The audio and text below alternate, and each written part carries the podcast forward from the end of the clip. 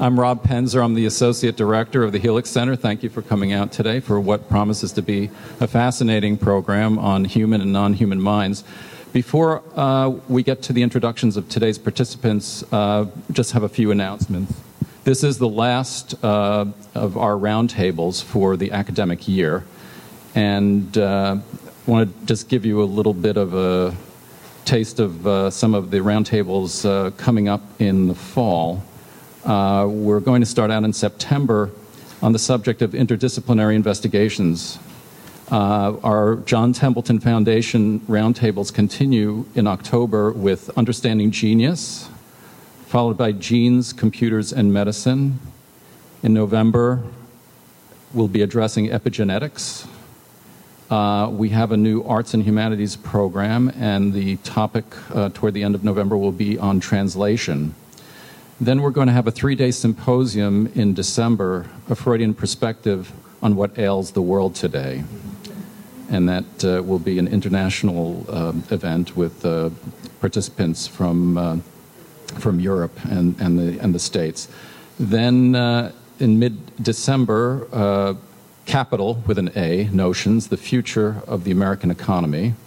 Then we continue again with the Templeton Foundation sponsored roundtable on memory, followed by the meditative state, and then the realm of mystery.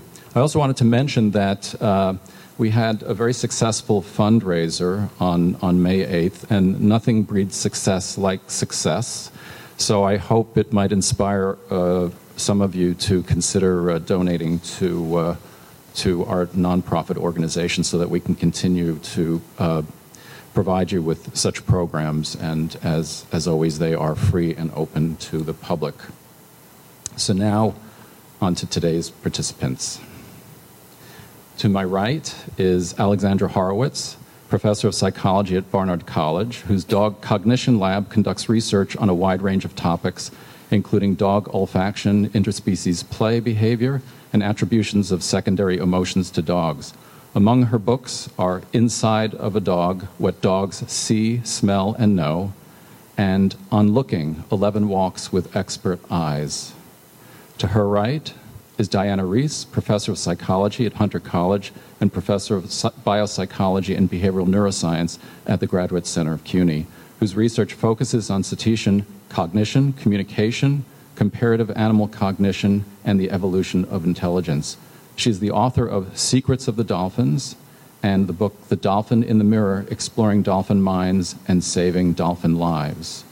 To her right is Theodore Dimon, director of the Dimon Institute and adjunct assistant professor at Columbia Teachers College, whose work covers the study of the human mental and physical operating system as a holistic entity.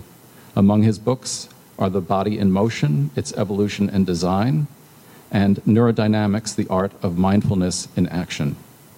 To his right, Stuart Firestein is the former chair of Department of Biological Sciences at Columbia University, where he studies the vertebrate olfactory system, and he's the author of the books Ignorance, How It Drives Science, and Failure, Why Science is So Successful. And to his right is Irene Pepperberg, research associate and lecturer at Harvard University and author of the ALEX studies describing over 20 years of peer reviewed experiments on the cognitive and communicative abilities of gray parrots and Alex and Me, her memoir of a 30 year collaboration. Now to our roundtable.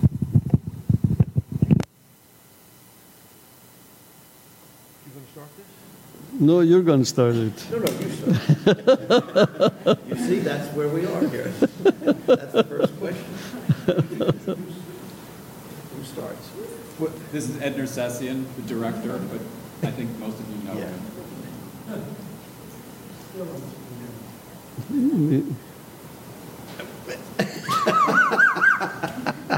It's so typical that we can't get a, a roundtable on cognition started, isn't it? Diana, you start. Yes. So I think what we're hoping to do today is talk about, uh, as we advertise, the continuities and discontinuities between human and non-human animal minds. And um, it's it's wonderful to be here together to do this with you, all of us, and we're going to. We obviously encourage discussion, not just us, but you as well.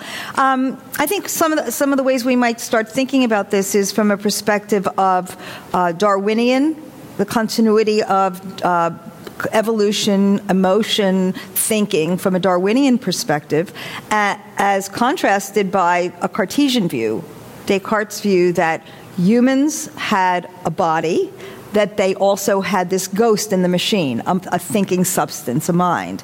And, the, and again, the view that Descartes had was that other animals only had the body. They were devoid of this thinking substance. And I guess I just want to kick in a first idea here to get us going that for, for a long time there's been this, this running debate as to whether other animals think or not of course, they, and Irene, I'll, I'll just mention this because you know this well, that, you know, there were arguments that, well, parrots certainly are vocal, they're using words, but it's just imitation, devoid of thought. Okay, and their, th- their thought, process were di- thought processes were dismissed. Um, and I, th- I know Irene's going to have a lot to say about that. Um, and then, you know, the other idea is that, you know, other animals are doing behavior that looks complex, but it's not complex. So with that, I think we can just start talking about what some of the things that we're learning. You just said perfectly describes many of the students in my class. so, but, and I mean that only partly as a joke, actually, because I think one of the difficult issues is, in fact, defining what we mean, first of all, by the idea of continuity and discontinuity, where we should look for it, and, uh, and how to identify what we consider to be conscious or cognitive behavior, whether there's anything to be made, whether there really is a difference between, um, I guess, what you would call uh, um, programmed behavior or, or things like that, or um, instinctive behavior and more cognitive behavior. I mean, I don't. I, think we know, okay, that's intuitive, whatever. The dog does something that all dogs do, and that looks intuitive. And then something else looks cognitive, but it just looks that way. I mean, it's very difficult to actually. Can I tell a quick story actually about this? It has nothing to do with cognition, but it does have to do with behavior and the idea of um, instinct. So, so when a bird, when a, a uh, not a pigeon, a um, chicken is born, the very first thing it does when it gets out of the egg is it begins pecking the ground for food. Appears to be an instinctive behavior. For years, it was considered an instinctive behavior. So, Japanese scientist whose name now eludes me. But anyway, Japanese scientists figured out that if you, this is a weird thing to do, I know, but if you spread Vaseline on an egg and hold it up to a light and you heat it slightly and hold it up to a light, it becomes transparent and you can see through it with a light behind it. I don't know how he discovered that. That's a whole other story, I suspect. But anyway, so this enabled him to take chicken eggs and put them in an incubator and then he smear them with Vaseline, and watch the chicken develop. And as the chicken develops, it turns out that the chicken develops in the egg with its head bent over this way, and it's bent directly over the region that becomes the heart. And at some point, about four days before the thing cracks out of the egg, the heart begins beating. Actually, I think it's sooner than that, but it's now big enough to beat. And you watch the head of the chicken go up and down and up and down with the beat of the heart. And when it comes out of the egg, it just keeps on going up and down, and then it kind of ends up picking up some food, and well, there you go, right? So it's not instinctive at all. It's a behavior that's learned, in fact, in some way or another. So, uh, so I just think that's a problem that, that's worth discussing. How we how we make this discriminate. We say discontinuity versus continuity. I don't really know where to draw the lines here. Well, I mean, there's a similar story with Jack Hailman's studies on the, the gulls.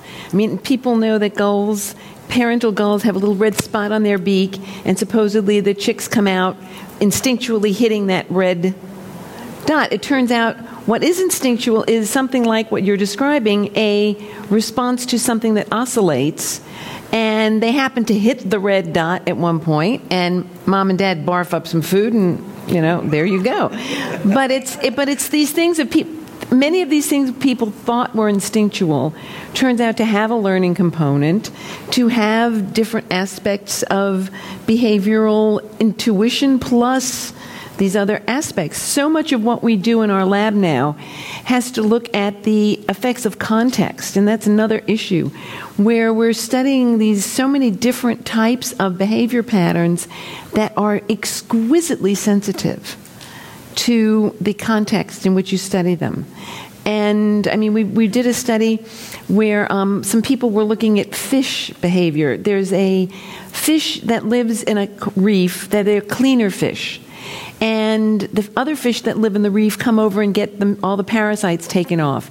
But every once in a while, another fish comes by, and these cleaner fish will jump out and grab those fish because the local residents they're going to just sit there they're going to come back but you can you know you can basically optimize your your food intake by jumping out to these other fish.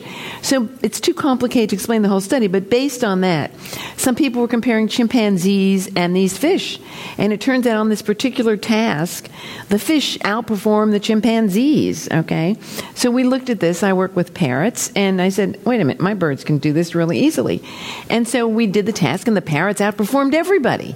But it was the way we set up the what we call the initial conditions and when you compare exactly how you set up the experiment, you're going to find in so many ways different results just based on how you set up the experiment.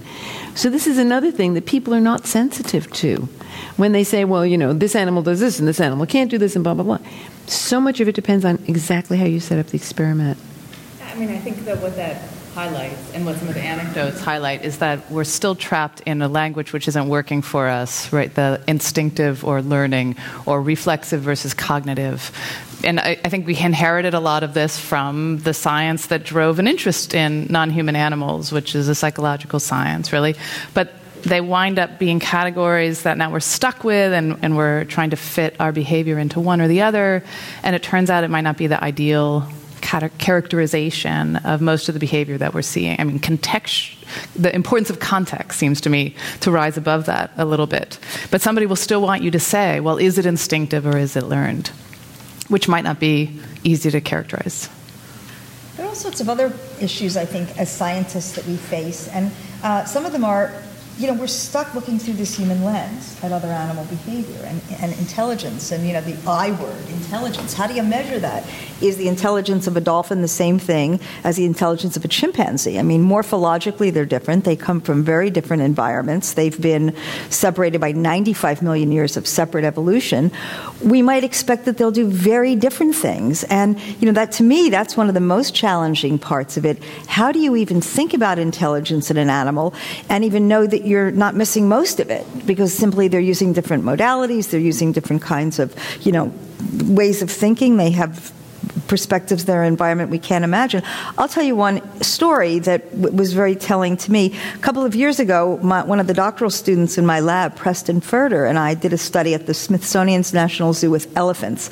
I joke about saying that I study big gray brains and big gray mammals, elephants and dolphins. And um, so we worked with elephants this time, not dolphins. And I don't know how many of you are familiar with this study that was done many years ago by Wolfgang Köhler with showing the first evidence for insightful problem solving in chimpanzees. So, insightful problem solving has been defined as having being faced with a novel problem or situation, and without trial and error testing, you come up with you have sort of this aha moment, and you see the solution suddenly, a sudden, you know, solution, or the re- a reorganization of your thinking, so you can f- solve this problem. So, what Köhler did with chimps is he uh, hung bananas high above their reach and he placed variety of other objects in their environment. This was done at a zoo in Tenerife, and he gave them. There were some sticks and there were some boxes, and you know the chimps. One of them's name was Sultan. You know, and I forget the names of the others. Were looking up, and you know they obviously couldn't reach it. And finally, one of the chimps, without trial and error, apparently, stacked the boxes, took a couple boxes, stacked them up, you know, try, and and then took a stick and was able to reach the banana. And that was sort of the first evidence that a non non-human species showed this aha moment. They sort of got it. And I, we were really interested because there had been a lot of discussion about elephants being elephants are big tool users. They're one of the biggest tool users, um, but somehow they weren't showing this kind of insightful problem solving when people gave them sticks to solve problems. So we went to Smithsonian's National Zoo and we simulated or replicated this Köhler experiment. We didn't hang bananas above their reach, but we strung up a sort of a clothesline out of wire and shot out um, tree limbs baited with tasty fruit that they would eat. And what we did was we put boxes that they could that they could stack and sticks and, and Well, what we saw was that this elephant never picked up a stick again. Didn't even bother. He could have taken a stick with his trunk and reached for it. He never did it. But what he did instead was he went for the block and he which was much more effort there was much more effort involved in this he pushed the block right under got up on the block and got his trunk where the fruit was. And it, it, was interesting and he continued to do that. We gave him repeated trials where we hid the block we moved the block he had to search for the block. Once he got it he got it he could solve the problem. But if we had only given him sticks he may never have shown that well let's think about this so an elephant's trunk is a really cool sensory organ. First of all, they, they, their optimal vision, their best visual acuity is at the end of the trunk. They have two little points that we call fingers that can pick up something as thin as a dime so they can see, touch, smell with this great it's not a tool because it's part of their body. And what they needed to do, perhaps, is get this cool sensory organ up where the food was. And the stick would have shut off their ability to touch the food, smell the object, and perhaps their visual acuity. Again, it was our thinking in these past experiments where we only gave them sticks and they didn't do what we do. So, again, I think there's a lesson to be learned in some of that. Maybe think more like an elephant if we can, if we're going to test them. well, I mean, we, we saw that with the insightful string pulling. So this is a study. This was developed by um, Bernd Heinrich for work with crows and ravens. And what you do is you have a perch, and you put a really long string with a tasty treat on the bottom. And he showed this to the ravens, and the ravens sort of flew over and looked at it and flew back and flew over and looked at it.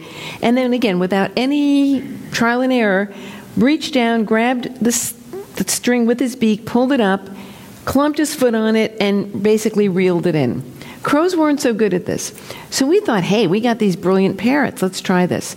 Well, it turned out that the parrots in our lab that had not yet learned to speak did extremely well on this. I mean, they, they looked at it, it took them, you know, 10 seconds or so, they figured it out. The ones that did speak, Alex and Griffin, looked at it, looked at us, and went, go pick up nut. now, as a tool. That's language as a tool. But had we done it only with our older, more intelligent parrots, we would have said they can't figure out how to do the task. But it wasn't that they couldn't. It was like that's not uh, you know we don't do physical work you know we know how to manipulate you to do it.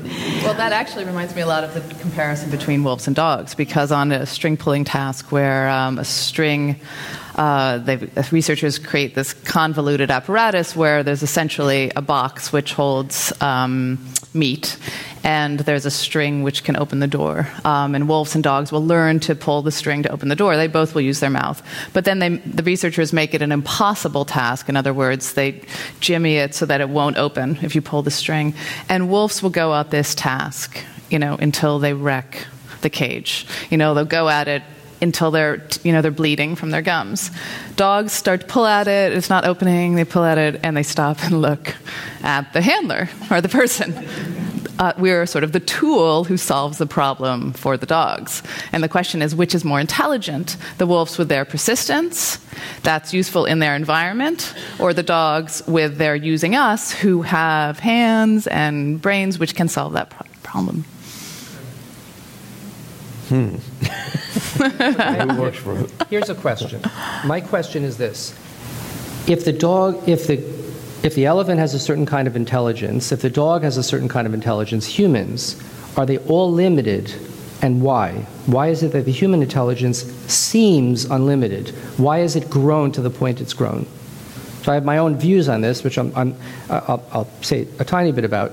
But why is the, is the intelligence that we see in elephants not going to go beyond where it is? I, it's interesting, your example, Diana, because it's almost like the example with the elephant and the trunk is, is sort of an example of embodied cognition.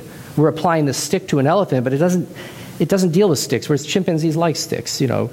Um, humans have. Just to say one thing, they do use sticks as tools to rub themselves, to pry open things oh, right, where they don't have to smell and get to them. But they, in but this case, it wouldn't, may, yeah, yeah, necessarily yeah. facilitate it. sense, yeah. maybe.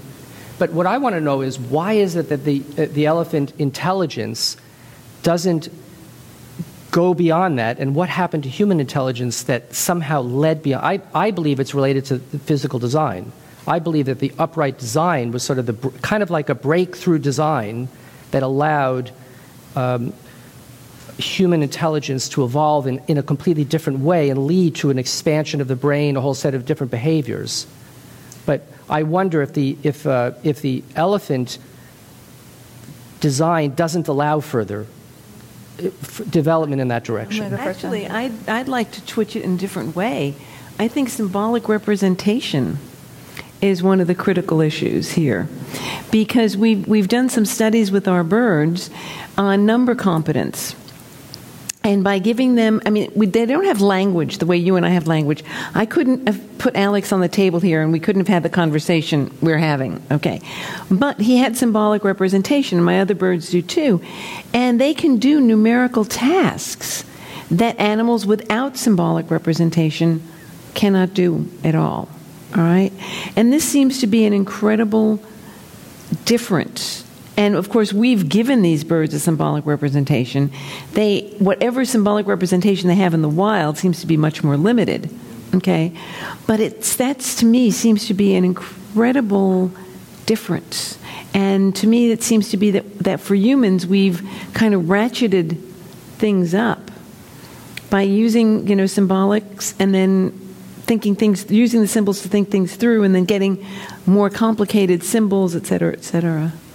So I guess the, the question is when, when does a difference in quantity become a difference in quality, and or does that ever happen?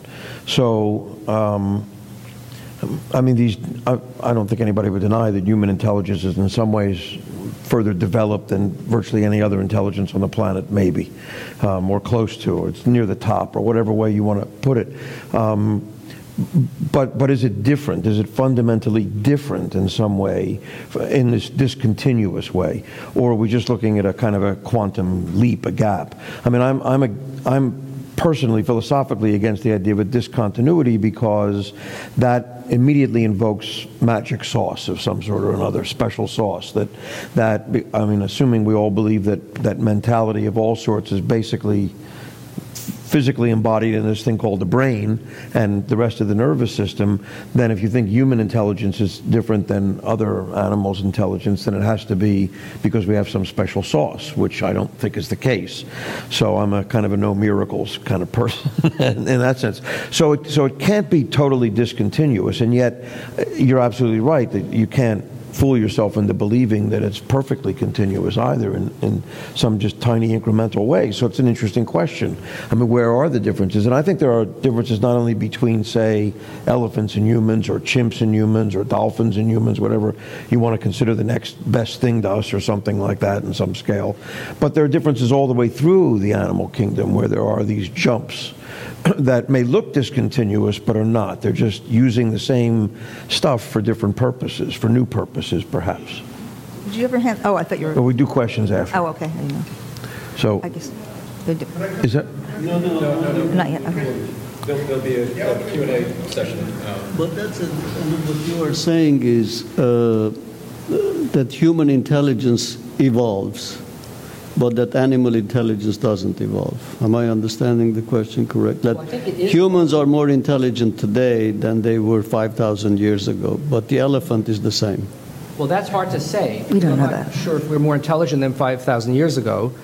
Um, but there's something that happened in the human design that led to such so many different faculties so many different faculties arose with hominids now you could say that that's part, just as circumstantial you have an animal that's upright capable of using their hands in a way that you know their forelimbs in a way that no other animal can and all of a sudden because of that they were you know they were capable of new behaviors and one of them is simply eating differently maybe that alone could account for the change in the size of the brain and yet, the question I ask myself, just studying anatomy is, is an area that I'm interested in. I've been interested in for a long time. What is, why is it that it seems that just being upright is associated with being more conscious? To me, there's some, so almost like a, like a qualitative uh, connection. I mean, you know, Jane Goodall used to say that she felt that chimpanzees were capable of uh, awe. you know, certain, certain pretty unusual emotions. She said she believed that. We, I'm not sure that's true, but she believed that a chimpanzee seeing a new, uh, beautiful setting, that they could look and, and experience some kind of emotion.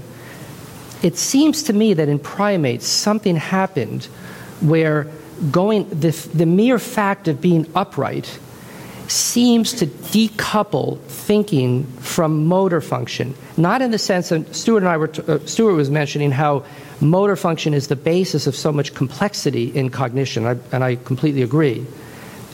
but I'm not saying that motor function separates from cognition functionally, but it's as if in the human motor system, cognition begins to find a separate a way of operating separately from motor action so that as far as i know I, and i could be wrong uh, I, I, don't i'm not an expert in animal uh, you know cognition but as far as i know animals almost all I, I, I could be i could stand corrected just from what you said diana but so many animals when you see them thinking their thinking is linked with movement so a dog that sees prey it may stop and look at the prey and lose interest and walk away.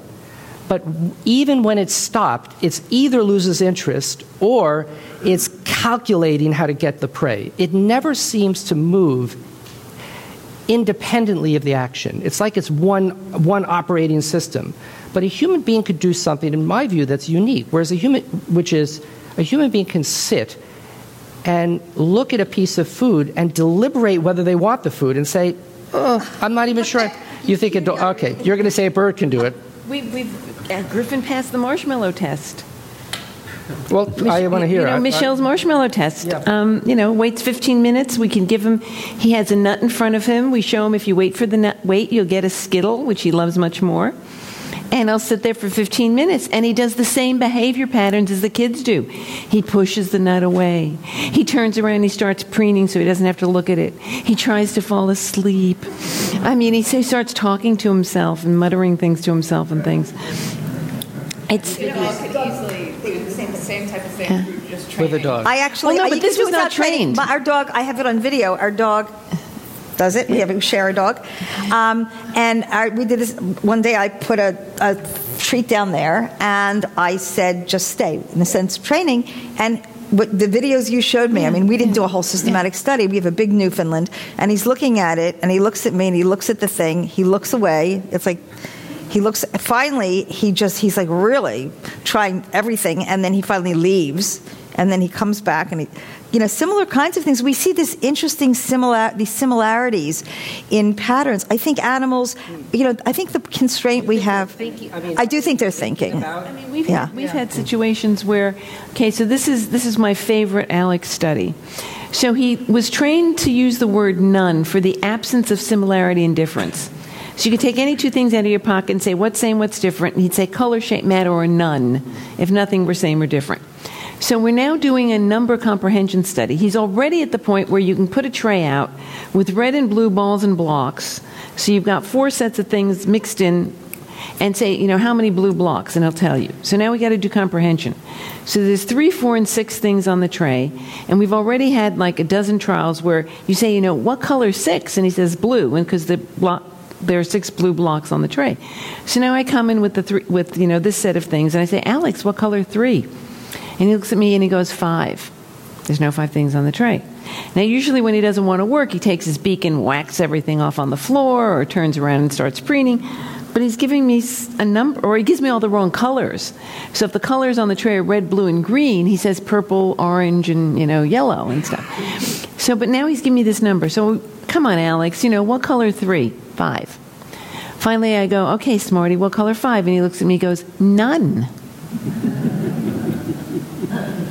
So not only did he, you know, use none as a zero-like concept, which we in the West didn't do till the 1600s, but he figured out how to manipulate me into asking the question he wanted to answer. But he's using language. That's inter- I mean, that, in that case, he seems like he's using language in a meaningful way. I'm gonna just do this- oh, That's can I- interesting. Just as a quick aside, Are you training this bird to be a synesthete? Can you train synesthesia? Go on. I'm No, I'm just. I just wanted to follow up with something because Irene, you you also talked told me these, some anecdotes. I mean, a lot of what happens to us is we see it, something happen once, We replicate it. yeah, you know, and make we- it into an experiment. yeah. But you told me a series of things similar to this, where you were te- where you with Alex when he chewed up your paper and you yelled at him, and then can you talk to because this says a lot. It's I mean, similar this to what was- you just talked he about. He had actually, I'd gone out of the room, and he had dropped a. I think this is the sorry one. Okay, so he had managed to climb off his perch, and he smashed a coffee cup. And I come back into the room, and there is this bird in this midst of shattered crockery, and like you know. I have to say, I, I was really careful not to anthropomorphize and to, to try to be a scientist, but I come in and it's this instinct of going, you know, the danger thing. If you came into your, the room and you saw your child on the floor with shattered crockery, saying, "How could you do that?" Oh, you know, da, da, da, da," and you start, and then all of a sudden you realize, you know, this is not useful. So I and I realize he's, you're, and not just I'm talking to bird. He's scared because this thing has been made a huge noise, and there's all this stuff around here, and he's looking at me, and I pick him. I say, "I'm sorry. I'm so sorry. I'm so sorry," you know, and then he learned to use this. There was no contrition necessarily, but he figured out that if he said if he was being yelled at for something and he said, "I'm sorry" in this little pathetic voice, it completely, you know, took down our anger levels. So it was again a way of learning how to manipulate us using speech. he learns the function of it. He may not Yeah. know what it means, but Right. he learns how. But again, it how many of you have significant exchange. others who you know say I'm sorry all the time and there's no contrition? So you know, I mean, You know, with the dog. well, actually, I wanted to kind of uh, attach to that a little bit, which was the study I did on dogs and whether they have, a, um, or well, they do have a guilty look, but whether it indicates that they experience guilt. But to me, it highlights an interesting kind of tension that is, uh, is coming up here, which is sort of. Do they have some emotional experience which indicates that they have the complexity of mind that we do and are maybe ruminating on what's been about to happen or did happen or are they just an instinctive actor or is there some manipulation going on? Like and so in the study that i did i just looked at whether this guilty look that dogs show which is you know you might know it if you have a dog right? If with the head down and the tail under the body and maybe moving away from you actually indicates that they're experiencing something like guilt or whether it arises from some other prompt. And so I did a little study where I asked, um, I went to owners' homes, which is a really nice thing about dealing with dogs instead of um, elephants. And uh, I asked the owners to be involved in this study, and they put a treat in front of their dog, told their dog not to eat it, left the room. Um, and we just sort of saw what happened next. Um, if they ate the treat, I called the owners back in the room and said they ate it and they were asked to scold their dogs. If they didn't eat the treat, I called the owners back in the room and I said they were obedient and they just greet their dogs happily like you do when you come back from the other room. But of course, it's a psychology experiment, so I misled the owners in half the trial. So sometimes when the dog was obedient, I said, actually, they ate the treat. And so they'd be scolded. It was very deceptive. And sometimes when the dog was disobedient, sometimes when the dog was disobedient, and they got away with it. I said they didn't eat the treat, and so they were greeted. And then I just you know, taped how much what the dog was doing in each of these conditions. And what was clear, clear, clear is that they showed guilty look, you know, a little bit of guilty look all the time, but they showed most guilty look um, not when they were actually guilty of having disobeyed their owner and eating the treat. It was when the owner scolded them. Right? So you could say a lot of things about that. You could say dogs don't feel guilt. I don't think I can say that based on that. But certainly, when we think, based on that look, that we're getting some access into their minds, that seems to be a disconnect. On the other hand, what is that reaction? It's probably a reaction to unlearned behavior, kind of like, I'm sorry, I'm sorry, I'm sorry, to avoid punishment by the owner. So is that kind of more intelligent? Is it more clever? Is it, it certainly, is it less like us? I don't know. We're manipulative as well. you have, Right. you have the, you know, the tail head Okay, I'll tell the fish story. This is like the big fish story. So, um, I was I was a graduate student. I was doing my PhD, and I was working with this young dolphin who I was asked I was asked to teach her to station, which means the dolphin stays in front of you as long as you have a bucket on the side of a pool. And she had been caught from the wild, which I I'm saying this publicly. We shouldn't be taking dolphins and whales from the wild, okay? This was a long time ago when people still did it. And um, she was a young dolphin, and I had to teach her to station. So I'm, I, I'm handed these big mackerels to, to mackerel fish, which are like this big. The dolphin's head's this big. And I cut the fish up into three sections heads, middles, and tails, thinking they, it would be easier for her to eat and it would give me more fish to work with. And she ate the heads, she ate the middle sections, she spit out every tail I gave her. So I looked at it, I thought, well, maybe it's the fins that are you know, she doesn't like. So I cut the fins off and I fed her the fish and she ate everything. So I, I make the joke, who trained who here? You know, she's now trained me to prepare her fish. Anyway, Circe was a smart dolphin, and she had learned to station within a day or so. And I'm feeding her, and everything's fine. But in the course of me training her to station, if she didn't stay with me, I would use a correction procedure, um, and I would back away from the pool 10 to 15 feet, and I just stand there and stare at her, and she'd watch me, and then that was my way of letting her know she did the wrong thing. It was breaking social contact and she couldn't get more fish. I'd come back it seemed to work and she learned to stay if she didn't want me to back up. Everything's going fine. It's two or three or four days down the line, and by this time now, I throw her. She's stationing perfectly. One day I threw her an uncut tail by mistake. She looks up at me. She spits the fish out and she makes a beeline for the other side of the pool and takes a horizontal position and just stands there. right?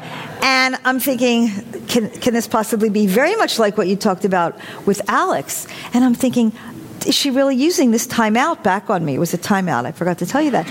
So now this is an anecdote, and you're not going to write this one up in a paper. And I was working on my doctoral thesis at the time, and I, you know, so I thought, but wait a minute, maybe I can make this into an experiment. So what I did was I was really careful over the next couple of sessions to cut all the fish right, and she stayed with me the whole time. But then a couple days later, on purpose, I gave her another uncut tail to see. And don't you know it, bum, across the side of the pool, she does the timeout again. And she did this on three other occasions over the course of the next weeks. I love this story because, first of all, it was the experiment the dolphin gave me. She was a complete collaborator on this. And it just goes to show you, to me, what's the essence of communication and how it develops. And as a graduate student, that was my field, bioacoustics and communication, is when children learn when we're when we're interacting with our pets at home or animals that we're working with in, in labs or the field, there's this mutual synthesis of behavior, synchrony of behavior. We don't know what the other is, what, what's in the head of another. You open any communication textbook, there, the meaning is not in the message, it's in here, it's in our interpretation. And what true communication, in my mind, is about is how we synchronize our behavior patterns, how it functions. I'll give you one more example. Um, Gregory Bateson, many of you have heard of Gregory Bateson, a communication theorist. He talked about the fact that his son and his wife and he, I think it was Margaret Mead he was married to at the time, traveled to South America. His child didn't know any Spanish, and they were unpacking their luggage, and his child went out onto the street, and he and his wife look out on the street. They're amazed to see their kid playing kickball or football in the street, and every so often they hear him yelling, aquí, aquí, and the ball gets thrown to the child. And, you know, he's using it, and he, kid comes back up into the, the hotel room, and Bateson says, How did you learn that so fast? How did you learn what a key meant? He goes, I don't know what it meant. I just saw how it worked. When anybody yelled a key, they got the ball. And I think that's very much what Circe did. She learned the function, and I think that is really how we start to communicate. And I think, Alex, I mean, I, I think, you know, when you probably talk to people about their dogs and ask how many of you think they're communicating, they say, Yeah, we communicate with our pets, because we do. They're learning our patterns, we're learning their patterns. It may not mean the same thing, but there's some s- synchronization and pattern behavior that develops. So. I just wanted to go back, if it's okay, for a moment to the question that, that Ed asked of, of you and, and, your, and your idea that, that humans somehow or another have developed a, a, diff, a slightly different kind or a, a, more advanced kind of intelligence, and whether or not we would think that was true of humans 5,000 years ago, whether they were smarter. And I, I'd like to suggest that actually related question would be if Alex is the parrot, if Alex has children, or, are the children smarter than other parrots. Well, he didn't have children. um, and what happened was he, when we had another little bird in the lab, he was so aggressive that he would dominate this little bird and interrupt all of his sessions. And you know, he, Griffin learned some things from Alex, but Alex did not want to teach him. It was only towards the end of his life that we figured out how to get Alex to see that he would get a lot more attention if he helped teach Griffin, but that was the end of his life. But, um, you know, the, I mean, I'm sorry. Go on. Go on. but it's an, it's an interesting question. And the funny thing is, is that we now have a little female, so there's no aggression. And that was one of the reasons we got a female to see if Griffin's going to teach her. But to add to your question, I think, if we look across other animal societies, like elephants, dolphins, uh, dogs, I'm sure as well, many animals, dolphins, um, we see that there is what we think is evident, growing evidence for cultural transmission. And yeah, I'm but learning through observation. What, what are you transmission here. talking I'm actually, this is sort of, in spite of cultural transmission, I mean, I think, Ted, I think if you were here 5,000 years ago, you would have the same low opinion of humans that you have of elephants. Because for 5,000 years, they frickin' did nothing, frankly. I mean, the Bronze Age went on for 2,000 years. 50 generations of people were born, grew up, and died in precisely the same technology. I mean, it's not like it is today. Today is different, I agree. Since the Enlightenment, something has changed, but that can't clearly be evolution because there's not enough time. I mean, now, if you go away for a holiday for two weeks, you come back and your operating system's out of date. I don't know, everything is wrong. You're not like part of it anymore, you know? You're hopelessly behind. But I mean, there were long, long stretches of time while we were upright and had this very same brain we had now when kind of nothing much happened when we didn't really develop anything of any particular value and just kept beating the crap out of each other in little tribes, which we still do, in fact. So, technologically advanced, but it is an interesting issue is why us? Why us with technology? What stopped, uh, that- yeah. that's a discontinuity, I agree, but it's not an evolutionary one or a physical one or maybe even one of cognition.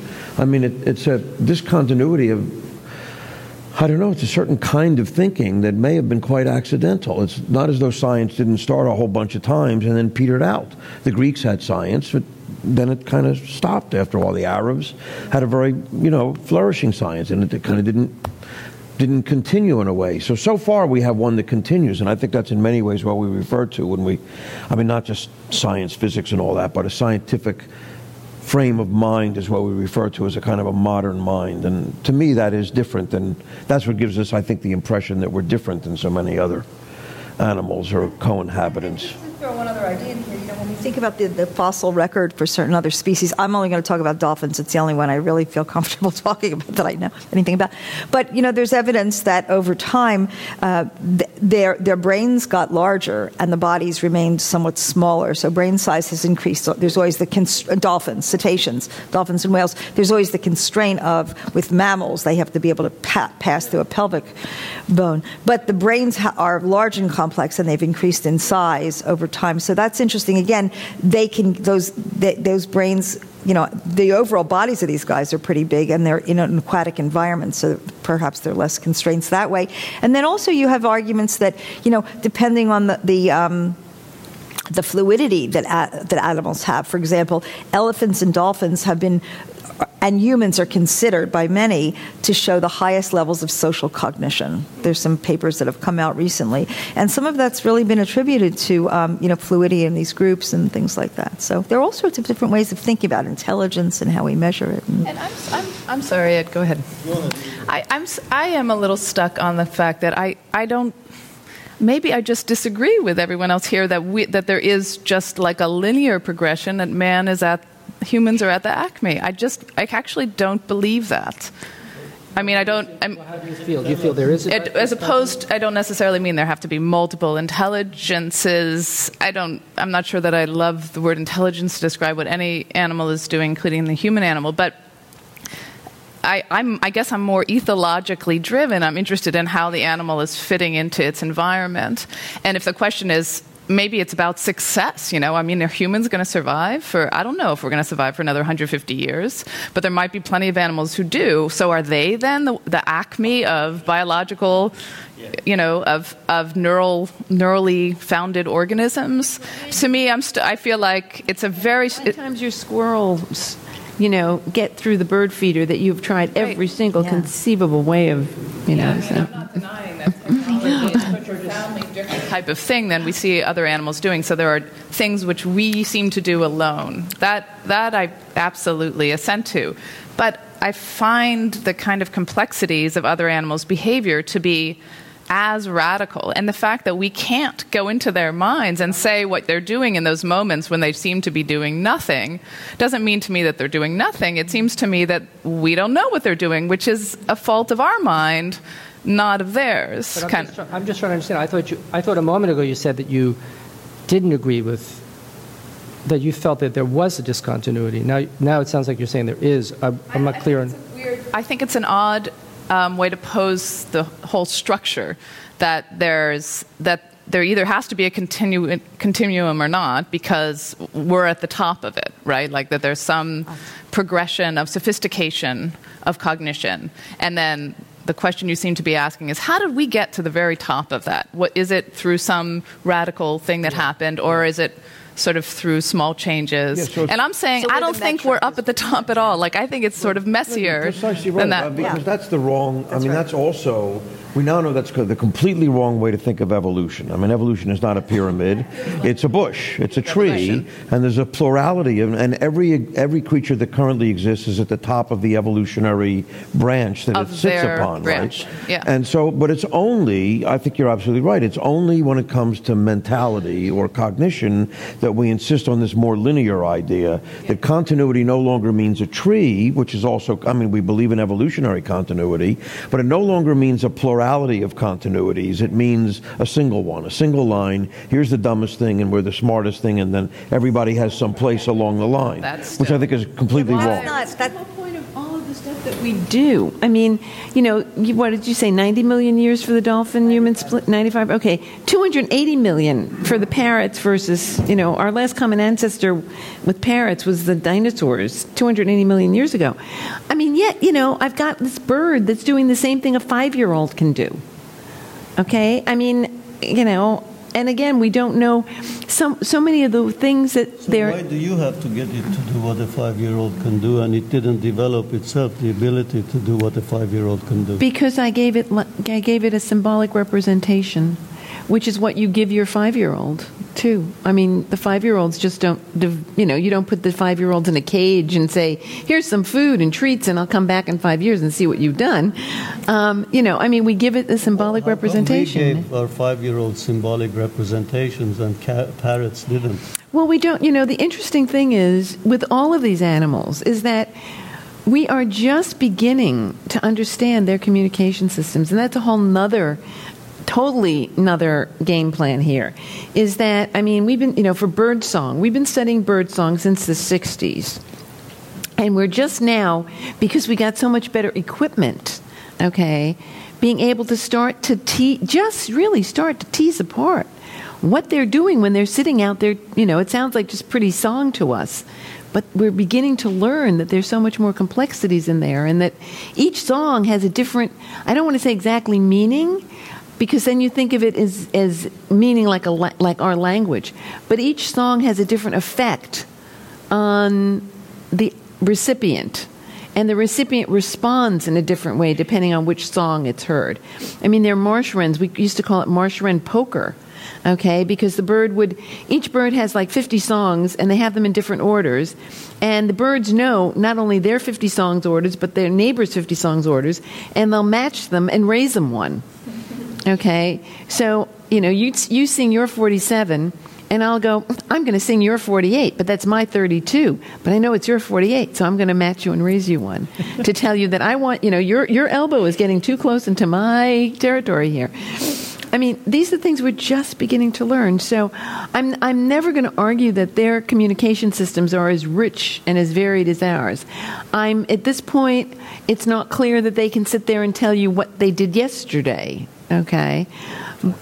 right, depends on us too. But um, but but the issue is that it, it is it is more complicated than we thought. And I don't think the one thing I'm sure of is that I couldn't have mapped whatever English I did onto Alex's abilities if there wasn't some basic cognitive architecture there. I mean, if he didn't have some kind of innate, innate quote unquote sense of same and different, I couldn't have mapped English terms of same and different onto it.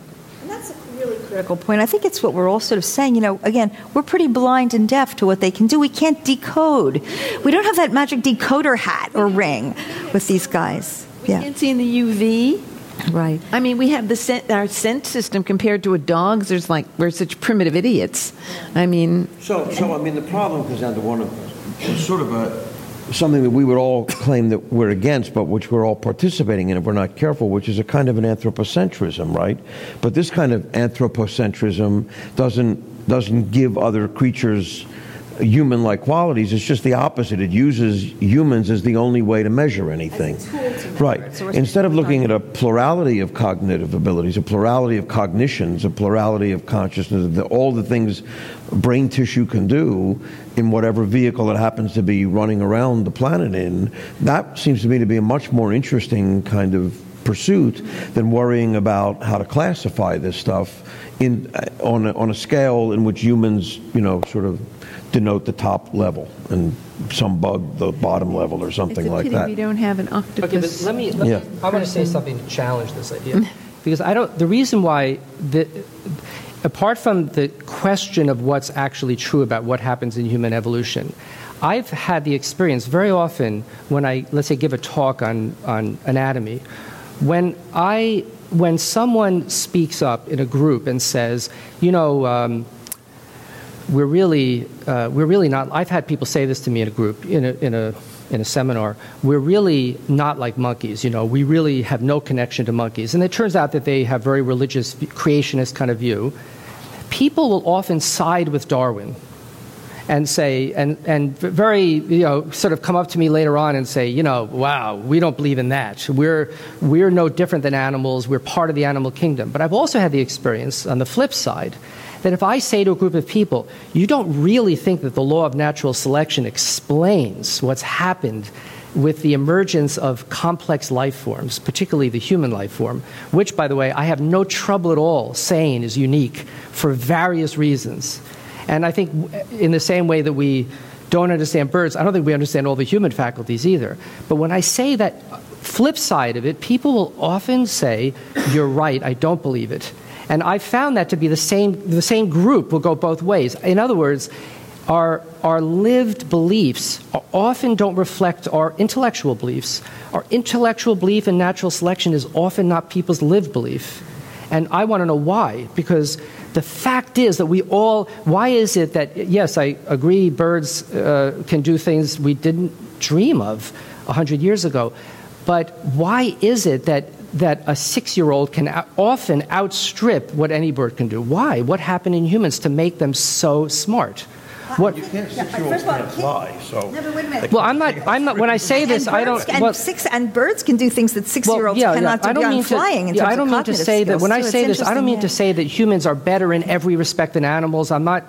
That's not my point of view. I mean, there. I mean, Darwin remarked that the the instincts of bees were as wonderful as human intelligence, and I love that comment. He say he was. Darwin loved the animal kingdom. He he he sort of almost worshipped it. I agree with that. I think cats, we have three cats, and I think they're un- unbelievable. And they are, they're far more sensitive than the humans in my home in many ways. So I'm not saying humans are just somehow better in every respect, but with respect to the question of decoupled cognitive functions, something has happened in humans that hasn't happened with any other species. And my question is why? Does natural selection explain it? I think it only explains a part of it it can't explain all of it. And one of the reasons why natural selection can't explain all of it is because natural selection as a proposition already presupposes life. And a proposition that includes something like, in this case, life as part of the proposition can't explain something presupposed in the proposition. Natural selection sounds like an abstract principle, but it isn't. It's a principle that says, hey, if they're, if they're a mating pair of birds that create, that create you know, four birds every year, and the population of birds in a given area, assuming there are no incoming and outgoing birds remains the same, that means every year two out of four of the birds are dying. Why? It's just a simple randomness principle that you know the ones that are le- less fit for their environment die and the ones that are slightly more it's a randomness principle but it presupposes life and life is already moving toward a higher organization the question is That's why completely wrong. well You go first. That's- So I'm sorry. So one of the things that evolution and natural selection. Wait, before, before you answer, I, I would like to hear from everyone on this question, not just told them wrong, okay? Okay. So I would just say that I think one of the one of the common errors about evolution and natural selection is that it's an optimization procedure, that it's optimizing everything that the that's the best that there is and will continue to improve. That it, that it's an improvement program, and that's just simply not the case. That's why 99.9% of the species that have ever existed on the planet are currently extinct.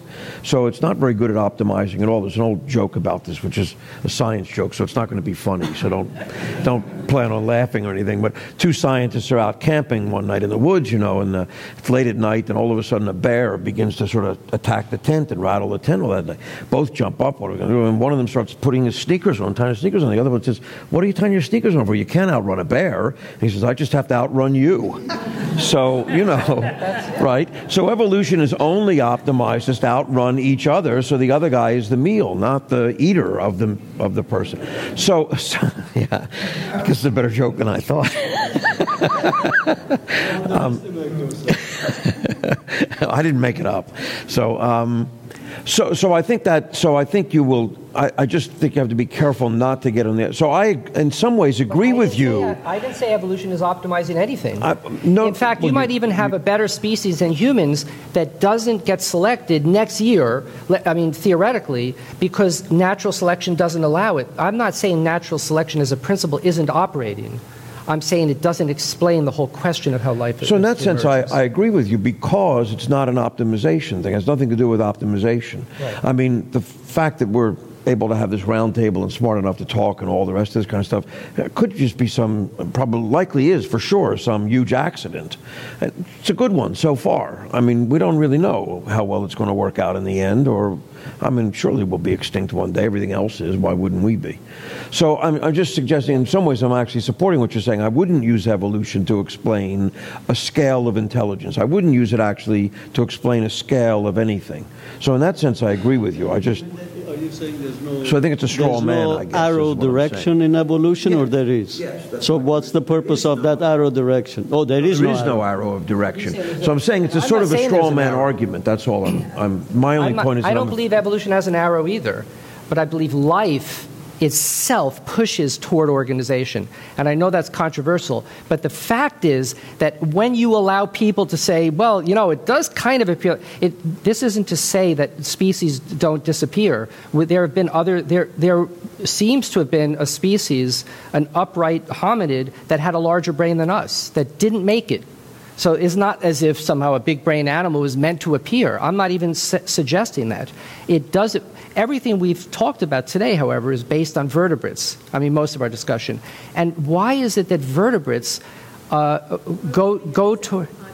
No, I know. I'm not. I, cephalopods are amazing, but cephalopods are are not going to go past the design template that, that's allowed them. I think some cephalopods appear to be incredibly smart in ways that we. I don't think we should eat oct- an octopus. I think they seem to me to be too smart, and I don't like to eat animals that are that smart. um, but I, they're, but they have a design that does, isn't going to is, isn't going to go past what their design allows. In the same way, I think that a bird design can't go past what a bird design Wait, allows. well, how But can you say Yeah. that you don't know where the octopus design is going to go? Yeah. Well, they because it's not it as far as I can tell. I mean, I'm no ex- expert on, on an octopus, but as far as I know, um, the, the design can't it can't morph. It can't somehow get bones. We haven't seen an octopus appear. Didn't we come What out of the mean? water, basically? Well, no. what but do we look like in the water? No, but an octopus has gone in a particular line of evolution. It can't go Thus backwards and pick up bones. I'm just saying. No, but I don't. I don't. Yeah, I disagree. I don't think that's the case. I mean, it, certainly it's been the way it is for quite a period of time. But there's nothing that foundationally, biologically, is against it, it evolving into something slightly different. don't, that are there that you know there's a there's a pile of stuff that sits around and will only get ex, you know expressed under certain conditions.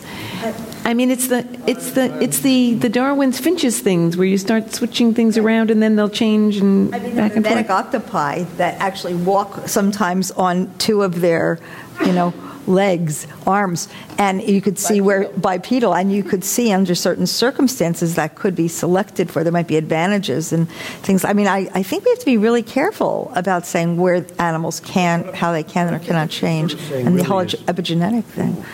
What it looks like in the case of human cognition or human mental abilities is there's something's, something has gone faster than you could explain by evolution. Something has developed that you can't simply use an evolutionary explanation for because there wouldn't have been enough time in a way.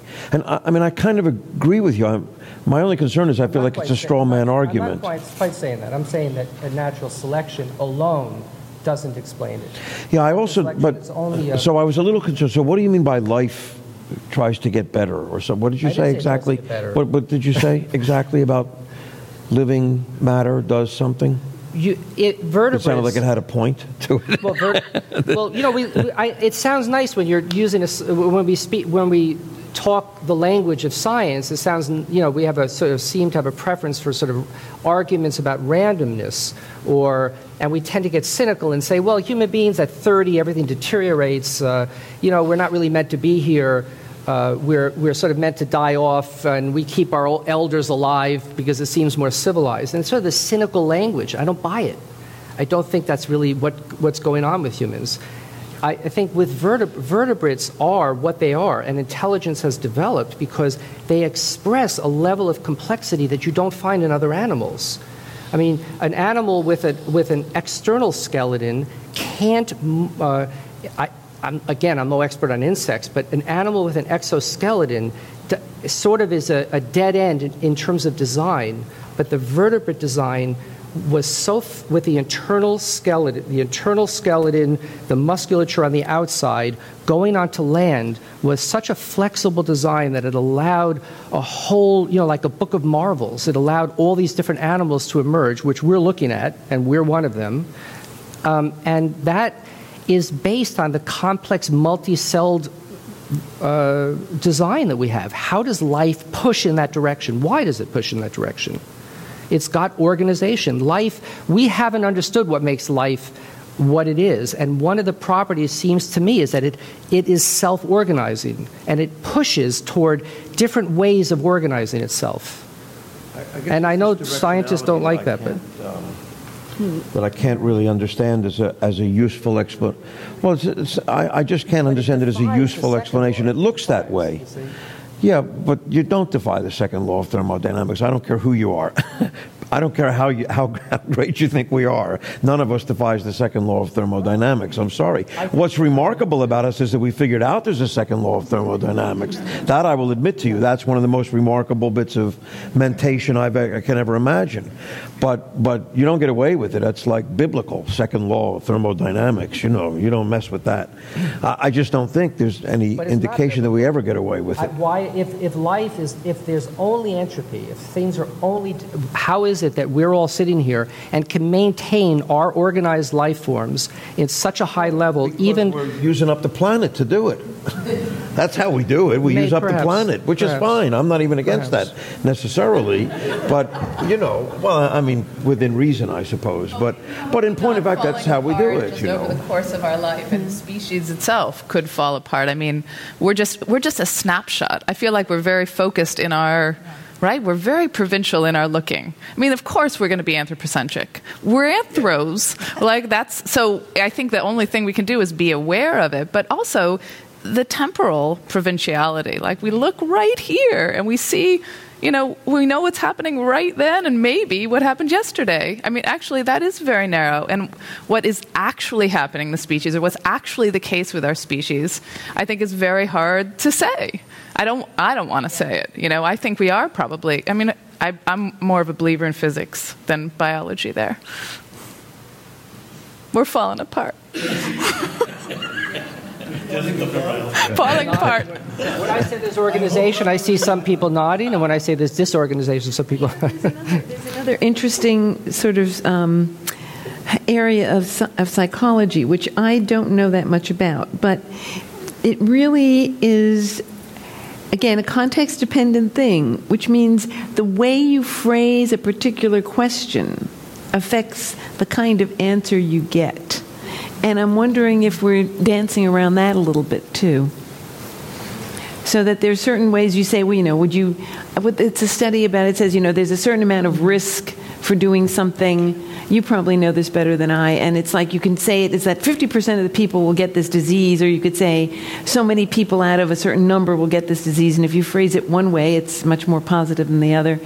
You, you, you probably can, can The old Mark Twain thing about there being liars, damn liars, There's statisticians. that's- yeah. but but you know, I mean, it's this whole it's an entire subset of psychology that basic and the, what do you think? In Madison Avenue, certainly takes advantage of it. Um, so that there are there are ways of phrasing certain types of questions, and you have to be very careful about that too. Well, yes. I I mean, I, I think the the danger. I think it's what Alexandra is saying is that that we ha- we are trapped if we're not very careful in a fairly parochial view of things. That's very local, and it's very hard. I mean, this is why pseudoscience is so. Uh, it, it gets purchased so easily because it's very hard not to look that way. It looks, I mean, there's a great story by uh, Wittgenstein, who apparently at some point was walking with a friend and said, uh, You know, it's always amazed me how it took people so long to figure out that the earth is rotating and the sun is standing still. And his friend said, Well, but Ludwig, you know, it looks that way, doesn't it? And Wittgenstein said, Really? Because what would it look like if the earth were rotating and the sun were standing still? It looks like what it is, you know.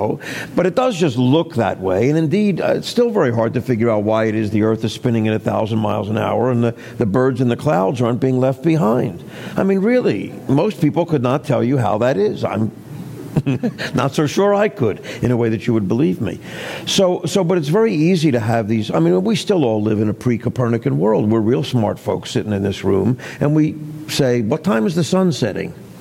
Well, the sun's not setting and it's not rising, you know, but that's the world we live in, and, and that's the way it goes, you know. And we live in a Newtonian world, and that's not true either, really. But it serves our purposes. But, but you can have these parochial views and believe there's a lot of truth in them, and I think that's a potential danger. You have to be careful. You do have to try and expand it a bit, as much as you possibly can, it seems to me. I'm thinking too about how how even we talk about our subject.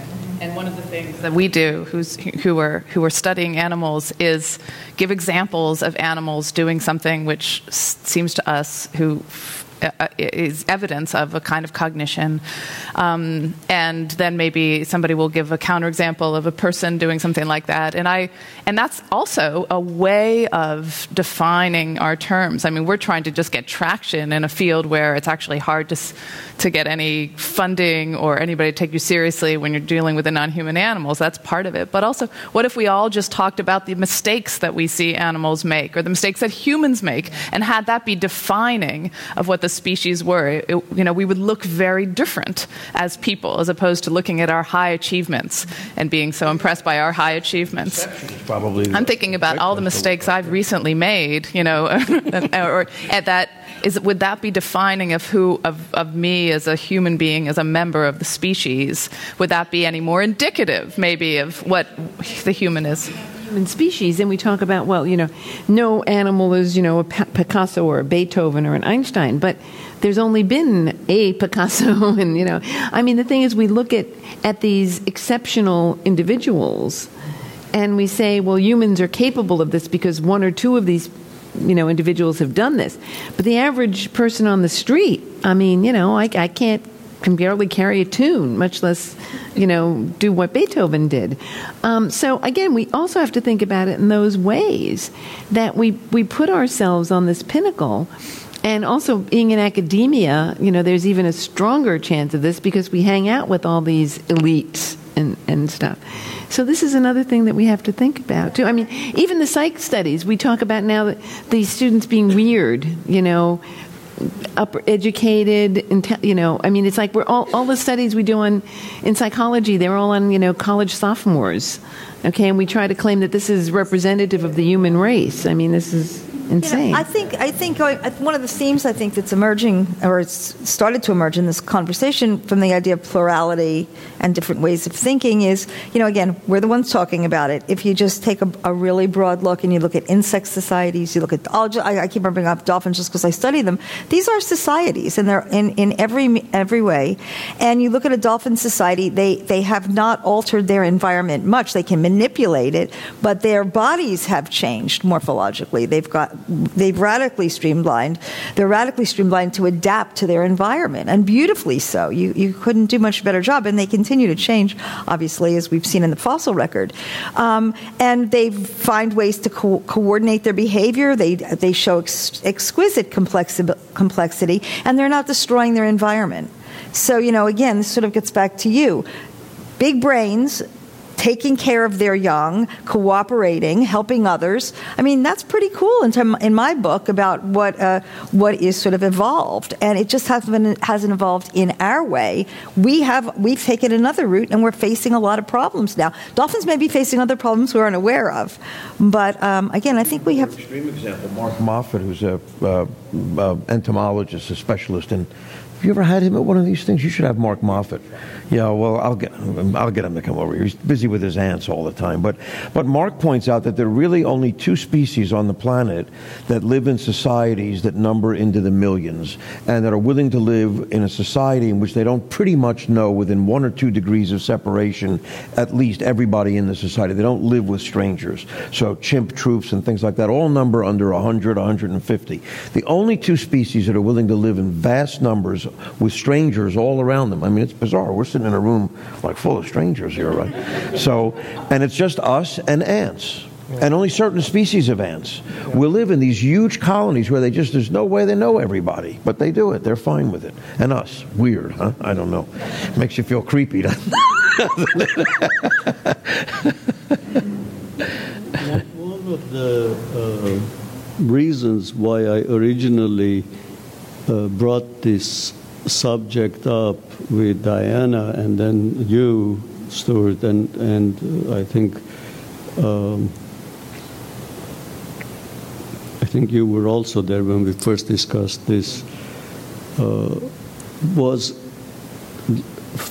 I was looking at it the other way around. We focused on what animals can do and animals' or uh, intelligence and their ability to learn and so on. Uh, I was also interested the other way around because, with my background in psychoanalysis, so my focus has always been the mind. It has not been on in what ways a lot of things we attribute uh, motivation to are really biologically determined just as they are in animals. And so uh, a lot of things we do, uh, let's say, similar to what you said, a newborn turns towards the mother's breast and sucks on the breast. And in psychoanalysis, there is an idea that from Freud that uh, this is of is the beginning of psychosexual development, and there's pleasure attached to it, and so on. And so animals do it too. Uh, so my question is, and, and I wonder if you can say something a little bit about more about that. This excessive focus on the mind in understanding people's behavior is incomplete. And how would understanding animals' behavior more help us understand more human behavior?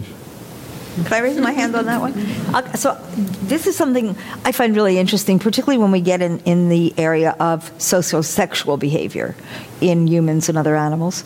Obviously, we're a lot more tolerant in our society now than we were before. You look at a, you look at other animals like bonobos, which are very sophisticated primates and dolphins, um, and you look at the development of sexual behavior. You look at the development of what we call sociosexual behavior. So I'll give you the shortest possible story here. So we had we had studied um, two mothers and their calves in a facility, and what you see is that what looks to be the adult sexual behavior pattern. And much of social behavior develops in the with mothers and infants. They're stimulating their babies, they're uh, nursing their babies, the flashing of the ventrum um, solicits a baby. There may be something hardwired, we don't know, where the baby looks at, starts nursing on creases, the mother tends to direct it. Then the mother is also stimulating the beak genital area of the ba- with her beak, the genital area that again, and then you see these chases that ensue. The baby sprints off from the mother, the mother's chasing the baby. And as I was watching this, I, I was looking, I'm saying, I'm seeing this, the, the courtship behavior pattern in adults in the mother young pattern. And I found it fascinating because, again, when you think about the roots of sociality and sexuality, it may come from these very early interactions. And then we saw these two young males that had shown these interactions with their mothers. Now, in their first months, that's how they start interacting. That's what they know solicits. And you see this in the wild. It's not just in a captive situation. We obviously want to keep looking, but I think there's a great deal that can be learned about the nature of what, again, the sociosexual behavior. So here, so you look at male dolphins, and people who don't know about dolphins say, "Oh, they're uh, they're gay or they're you know they're homosexual." They're not. They're interacting socially. That is their behavior. When females come into estrus and start soliciting, they it becomes reproductive behavior. And I think it sort of broadens our view of, of these big-brained animals. And I think in our own species, you know, if you sort of take away, you know, the, the biblical underpinnings of what we should be doing and what we shouldn't, I think that may be much more natural state. We see with bonobo societies a great deal of behavior. With penguins, I mean, there, it's a, we see much more sociosexual behavior in the animal world. Um, and humans are part of the animal world. So I think it's a bit of an eye opener. A lot of things that we assume we are, in fact, deciding to act in a certain way or do certain things are, in fact, biologically. So It's not like we think we are deciding. It's a different no. meeting. No, no, but That's a different panel. You're No. on the wrong panel. no, but what I'm trying to say is that there are certain things uh, that we assume we are an agent in, that we really are simply repeating what, One of many. yeah. I'm guessing about 98% of the things we do are not, but that's, you know, that Empathy. Borders, yes. so- Franz Duval is going to be speaking next week at the American Museum and doing a great talk on empathy. You know, I'd also say there's another view as to how this kind of thing can tell us about human behavior, which is actually, I think, kind of Alexandra's point of view, which is we can learn about our own behavior by the beha- by the things we project onto a dog. So when it comes to domestic animals, of course, we're in the selection seat uh, with domestic animals. So we select for things that appeal to us mentally, presumably, or food wise, maybe our taste buds.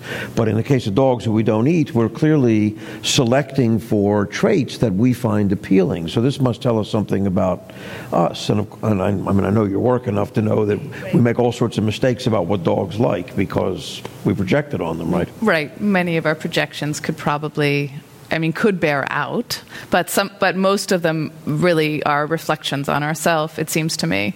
Um, and but as to the and as to that question of kind of what an, looking at animal behavior could tell us about human behavior, I think because we are don't have access to the non-human mind, we do that. We just attribute. And as scientists, we say, okay, don't attribute, instead just look at behavior. But so we're kind of, we're given, too, there's too much richness in the human. We have, we think, access to each other's minds, or at least a way we feel like it's going to be roughly analogous to my mind, right? Um, and, and so we don't even really look at behavior so much. I mean, the, those who look at behavior like an ethologist, th- a human behavior, I think would see some of those same types of patterns that Diana's talking about with the dolphins, right? And, and we recapitulate the kind of um, behavior action patterns we have in our early life later on again and again and again. And the ones that work to, you know, get the mate or get the friendship or get the job, we keep those ones and we, we do away with the other ones. But it's the same type of thing. It's just that we talk about it at a higher level, right? And all of those cognitive, the words we talk, I mean, this is what is so interesting about, you know, starting as comparative psychologists, all of us who are looking then at non-human mind, is our words are human words for human development. When do we get a theory of mind? When do we have self-awareness? When do we develop empathy or, the, or secondary emotions? And so forth. But with all of those, we could say, well, do we really have it? You know, theory of mind is one of those great ones where the theory of mind is thinking, the thing that all humans develop, that we're, where we're thinking at about age three or four, we start thinking about what other people know or believe that's different from ourselves. You know, before age three, children aren't really doing that, right? They're classically egocentric and they think everybody knows what we know. But at age four, they realize they have to wait until their mother is out of the room to go and get the cookie, right? And then they can deceive her because she doesn't know about that. Well, but you could also look at a lot of human behavior and say, are we really acting with a theory of mind? I mean, is what I'm doing now in my attempt to communicate taking into account what everybody, maybe it's implausible, but what everybody else is bringing to the subject so that we are best communicating? Certainly not.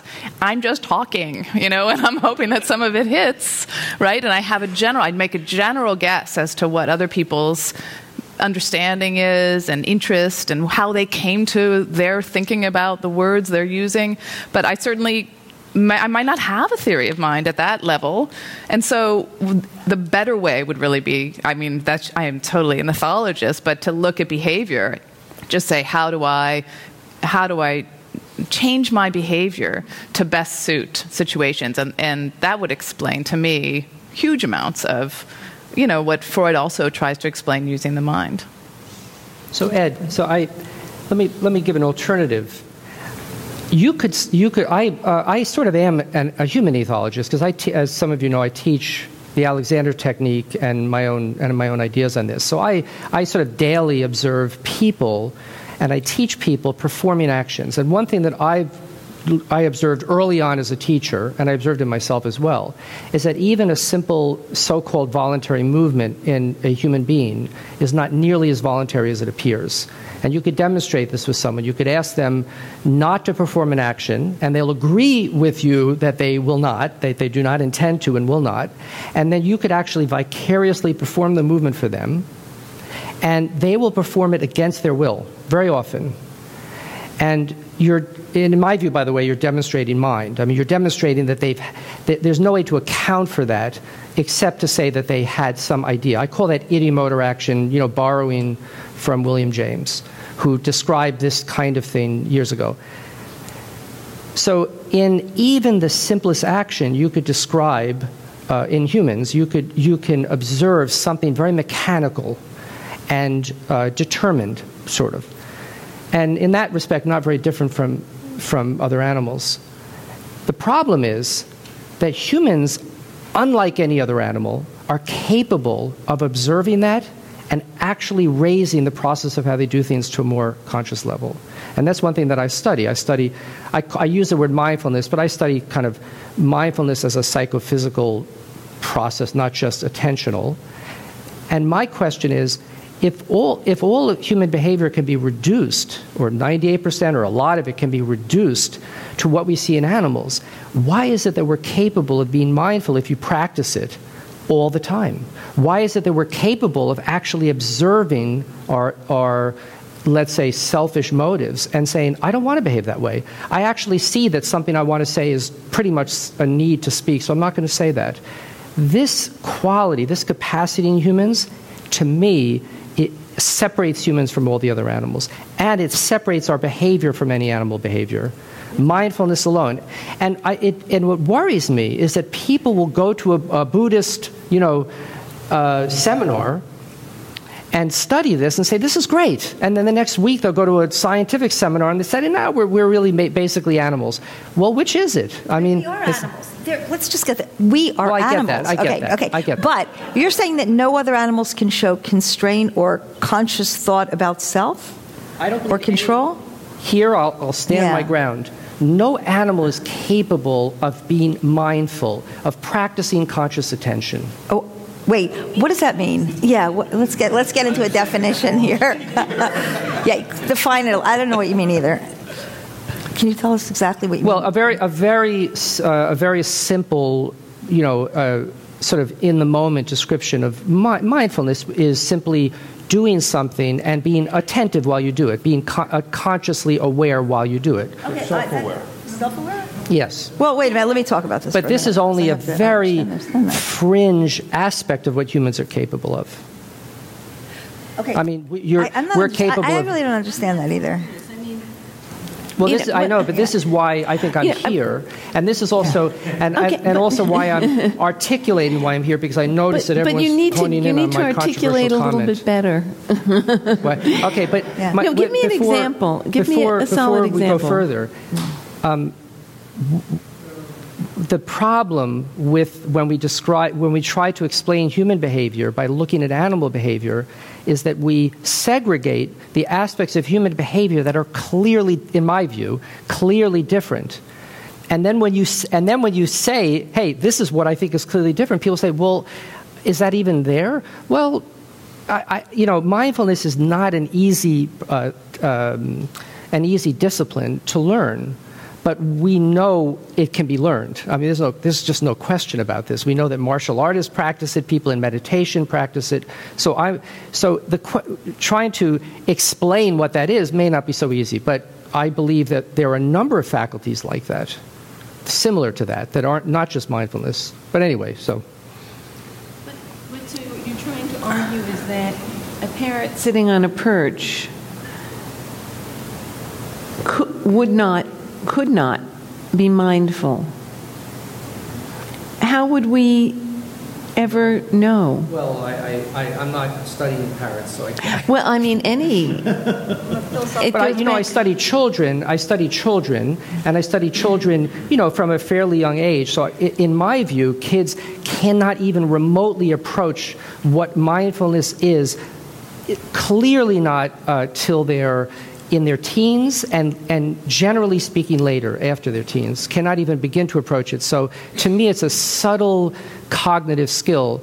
And so, because I see it, in, see it, how difficult it is, you can't even speak of a toddler being mindful. It's just not possible. And that's why I sort of am willing to make the transition to animals. From what I understand of mindfulness, and it's not something of, it's the idea of sort of monitoring your own feelings and thoughts and becoming more aware of your motivations and your your overall surrounding. It's an expanded awareness of you and yeah, one aspect of that. Okay, so It could also be being aware of proprioceptively. Let's say you're sitting here and you're aware uh, not just having kinesthetic or proprioceptive input about your body, but monitoring it constantly so that it's something that's always in your background awareness. It could be, there are various ways.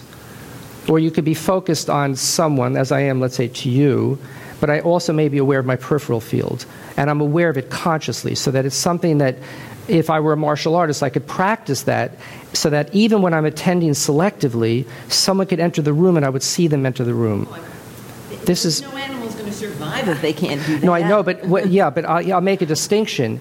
Cats, cats and dogs. I mean, again, I know cats and Yeah. some cats and dogs pretty well. Cats and dogs are very, very alert in in various ways, but they are. I think this is going to elicit a lot of controversy. They are subconsciously alert. They can't be consciously alert by definition. Oh wait a minute, I don't, I, I, that's yeah, I don't You're understand that. making Yeah. without, without perhaps, any. perhaps, but I'm I'm going to make it, and, I, and, I, and I've written a whole book on this subject. So Well, having read a having written Yeah, a book yeah. on the Yeah, subject actually doesn't make it any less un, uh, yeah. unfounded. Okay. You know, the fact that we don't have any Extremely delicate. That's, a, that's just that lovely thing which we do with each other when we don't know something about a topic like the mind of a bird that we just assume there's nothing in there or that it's just going to be some variation of ours that's I get that, but it's now it's as if now it's I'm not saying a, I get that but it's that is seems to be the core of your question. You're saying like the difference is and I could be wrong so please correct me but the, you're saying the difference is that animals might be alert and yet vigilant about something that's happening in the periphery sort of that mindful mo- in the moment thing but the difference is that we are conscious and animals are not conscious however I can't know that I'm right about saying that animals are not conscious but that doesn't matter Uh, let me. I'll, I'll, I'll tell you why I think there's a, a, a an, an, an the distinction to me is is I don't think I'm making an unwarranted assumption. Let, I'll t- say why because we all know we've all. I mean. I assume everyone here has handled infants and sees how an infant is alert. So very often, a, let's say a four or five month old infant is highly alert. Do you think that the infant has a sense of self? my, in my experience, an infant does not have a sense of self in the way that we do.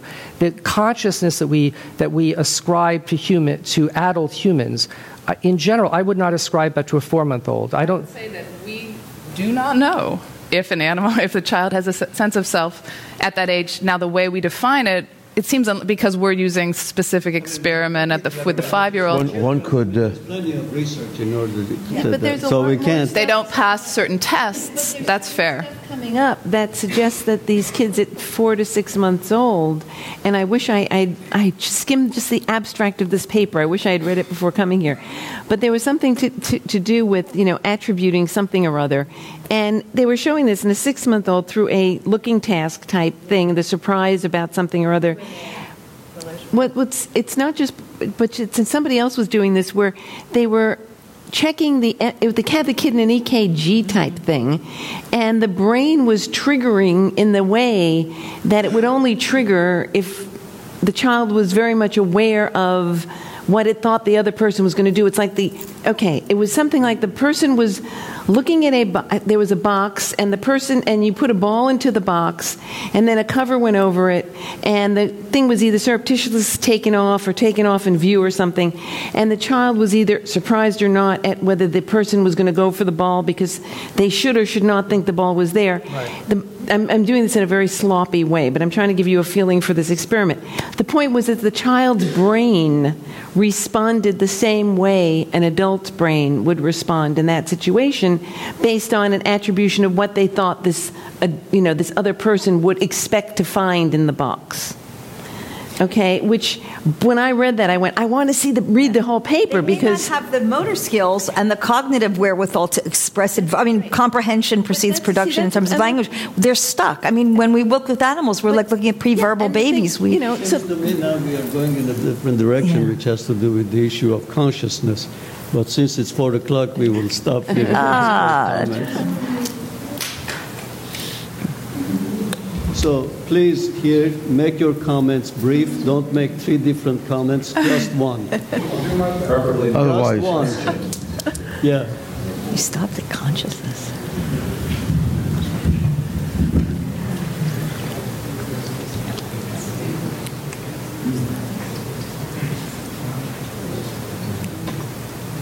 Well, I didn't plan this way, but there's a couple, a couple of quick observations that I will. Just one, just one, One. please. but the, the mic's not on. Well, Half ones that'll make one. But, okay, so I'll just focus on what Theodore was saying. Um, It occurred to me, and I can't be sure about this, but it seems that the, your statement about design uh, is not taking into account the visceral understanding of geological time and evolutionary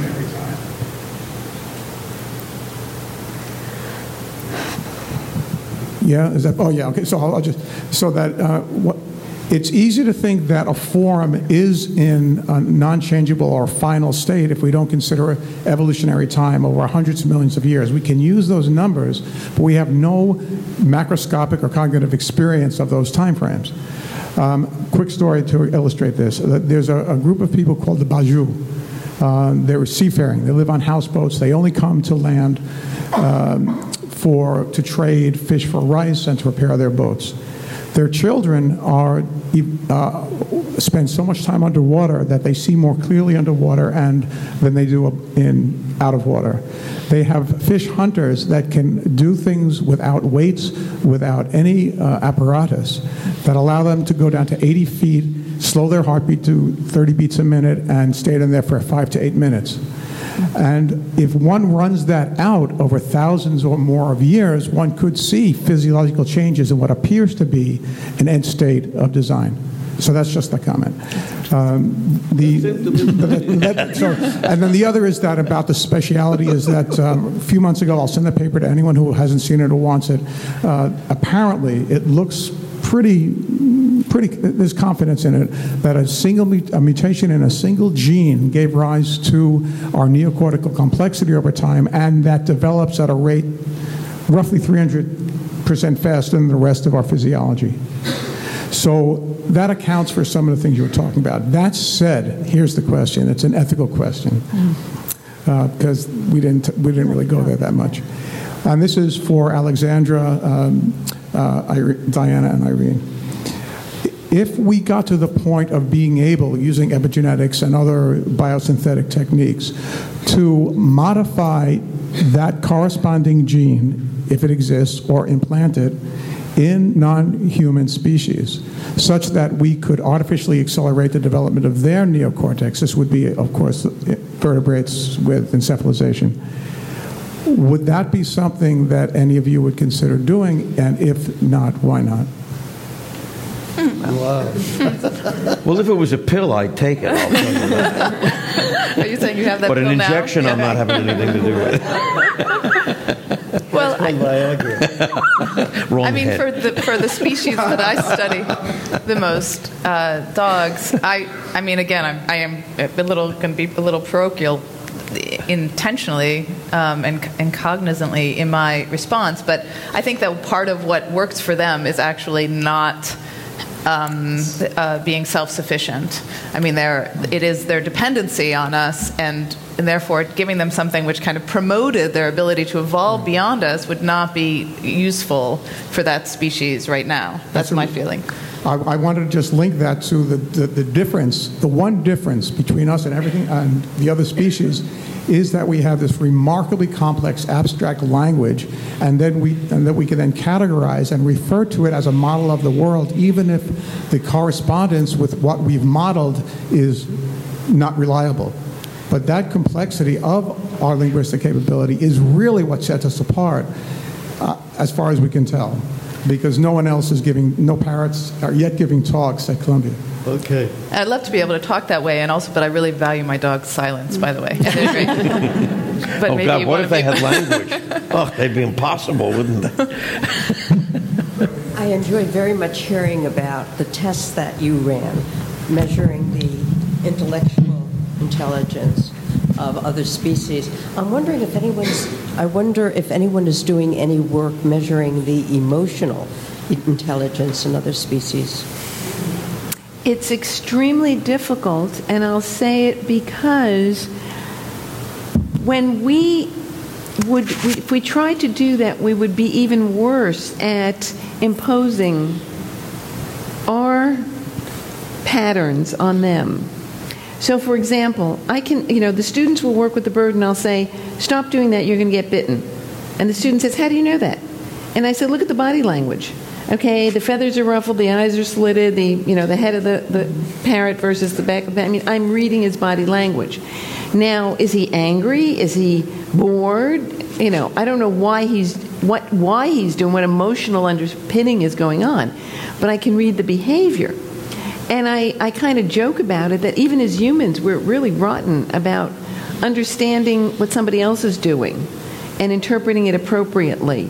I mean, you'll, you'll go to your significant other and say, you know, why did you say that? And you, well, I didn't mean to say it that way. I didn't, that wasn't, yeah, and stuff. So, so it's really hard to do this emotional thing because we're so bad at it with our, as humans with one another. To impose it on animals, I find is just harder. I mean, we can read the behavior. We, we know what, what behavioral actions are going to lead to other actions, but that underlying emotional I think next time you have to bring your significant other. yeah. It's a well, I no you know longer that. have one. I no longer have a human one. You know, that, that's a reason. There's a reason You know, for that.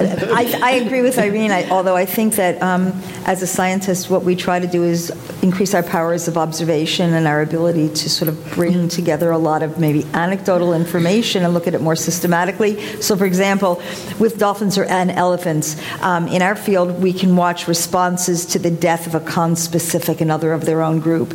And again, we don't know what it means, but what you'll see often is things that look very much like grieving in humans. If it's an example is you have eight dolphins in a facility, two are bonded, Spock and Shiloh. I'll just give goofy names. Spock dies. Shiloh's the one in the group that stops eating, starts sulking, and takes a week to start eating and getting with the other uh, animals again. And you know, when we look at it in human terms, it looks like grief. What it is to an animal may be, may be something else. There may be physiological disturbances, all sorts of stressors, but that's sort of where we are. So we try to look more systematically at that. We can look at signs for what we would say are empathy or caregiving, or perspective taking, where in dolphins and elephants and bonobos, other animals, and dogs, you'll see behavior where an animal is injured or ill, and the others will give caregiving, will hold them up at the surface. They don't all do it, they don't always do it. It's very flexible. It's often to the ones they're closest with. They'll often go without eating to provide care. So when we look at those kinds of things, or look at an, a paper came out uh, last year by Plotnik and de Waal,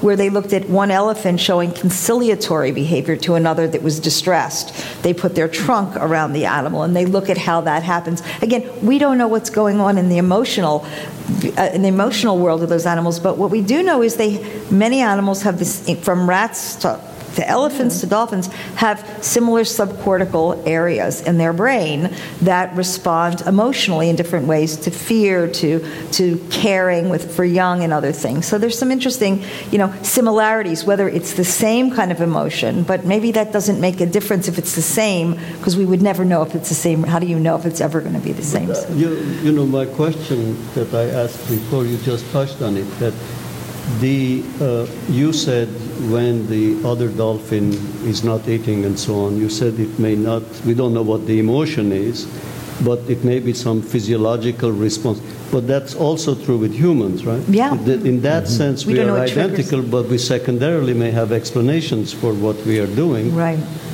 And also, animals, many animals show ulcers under stressful conditions. Mm-hmm. And for us, it can come from different things, bacterial or, yeah. I'm going to approach this from another angle because I'm coming from another field.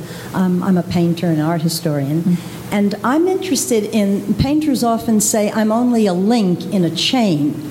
I'm an individual, but I'm carrying on things that have happened in the past and the history of others. So, carrying within one is the history of other actions, other developments. So, the mind is not just a separate entity, it's an entity that's carrying a depository of history of all kinds. And therefore, uh, that creates, a, that's a form of evolution or development, different kind of form, but it's a form that we are building constantly on others' lives who have gone through a conscious life. And I wonder how you can relate that to the animal kingdom, this sense of history and culture in which an individual life is beyond their life because they have, they have imbibed other lives, other consciousnesses. Great question. Anybody? Birdsong dialects. I mean, there's the birds will learn the dialects of their area. It's a cultural tra- tradition. Um, they tweak it a little bit for individual differences. That's their little take on it. But it's a cultural tradition, and you can see the, the changes over time. You can see the evolution of these things based on, you know, what's happening, the in the world. I mean, if you know, if the if the area that they're living in gets more more um, more tree-like, they'll have to shift frequencies a little bit and things like that. I mean, that's one one version of it. I went to graduate school with a, a number of people who believed um, and espoused that the unit of interest was really not the cognition in the brain, but a distributed cognition of a group. Mm. And that's how they studied. How do people work together in a group? It's not one person who's solving the problems. I, as a human, am a tool user, but I didn't make most of the tools which I use. I let somebody else make them. And so, as a, so it makes more sense to talk about the cognition of a group, and you can define the group variously. And I think, in some ways, lots of of different animal societies could also be described that way. And that is a kind of historical cognition. In other words, the group operates because lots of different members have, been, have different roles or understandings, such that as an entire group they have a cognitive ability. Um, I think that might be one way to recast the type of thing you're talking about, such that it, it might be relevant for humans and non humans. I think the idea of also matriarchs, the older females, there's data coming out showing that in elephant societies and in cetacean societies, that these female matriarchs seem to carry the knowledge and that's passed down. There's increasing evidence for cultural transmission within these societies, but this matriarch, the non-reproductive, no longer reproductive female, leads the group in Africa to the right places based on seasons and things. And when with the removal of those those animals from poaching or whatever, it has detrimental effects on the groups. Taking out males that are that are uh, male elephants by poachers have effects on the um, acculturation and control of the younger males. So these key roles are important, but carrying the knowledge. Um, having a real effect on behavior of others around you. I think it's a great point you're bringing up. Thanks. Thank you. You're not going to say anything about that? well, I, I mean, I think that, that you're exactly right in some ways. That I mean, the, so there, there's little bits of evidence here and there of, of this kind of cultural transmission, but you don't really find it. I think you don't even find it in humans until you get to pretty modern humans. I mean, I think you, you have you could trump me here on this, but I think much like technology in the Bronze Age, I think art in the Bronze Age or through thousands of years remained relatively similar. People made artifacts, and you know, for thousands of years, the artifacts all look sort of the same. But now we have, you know, I, I mean, now the arts are changing all the time. I mean, they move at a much more rapid pace. And that's not that has nothing to do with evolution. That is a cultural thing Ah, that humans they do. They move at a more rapid pace. Uh, maybe the concept of the individual, uh, which evolved through time, has also changed things in that way, so that an individual feels that within themselves, a, a Da Vinci or even earlier than that, can add a whole new dimension that this given that aren't part of the canon of an age. But I think there's always been change. I don't think the Bronze Age was. I think it was a slower evolution, but it was there. I don't believe there's any stagnant period ever. I don't. I don't believe in vacuums, but. The concept of the individual, individual life, did change that, yes. Hello. I hope I won't be too unpopular if I start out by correcting two things that grated on my ears like fingernails on a blackboard. One being that there could be some evolution of human intelligence in the last 5,000 years, which was repeated. 5,000 years is nothing in human evolution. Uh, we're, we're, we're talking about the emergence of a kind of mentality We between change it to 50 100,000 million but- so you don't get upset. between 40 huh?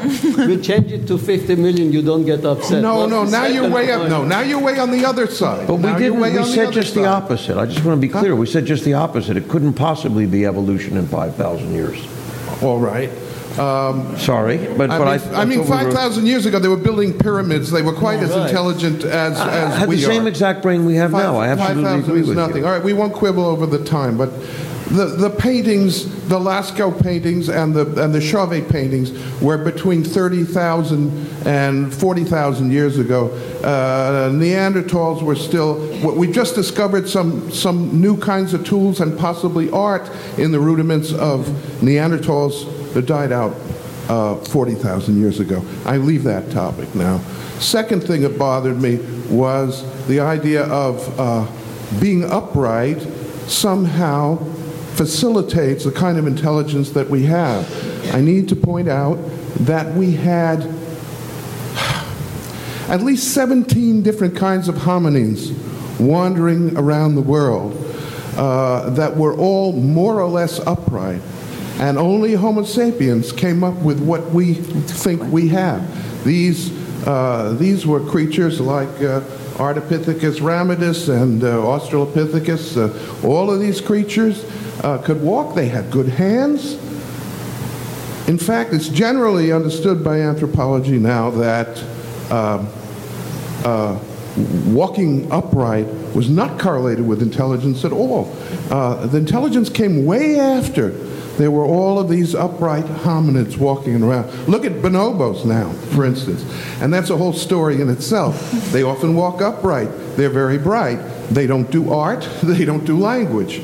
Uh, so it cannot be a, a But they're, upright. but they're not upright, so I'm not sure why you, they're not actually upright, so why do you mention? Oh, they're very often upright. No, I mean, a fu- no, I mean, they're not a fully upright. I thought, I thought you were referring to a Well, fully how upright. full is fully I'm talking upright? about I mean, a fully some- upright. you know, depending on the state of my back that day.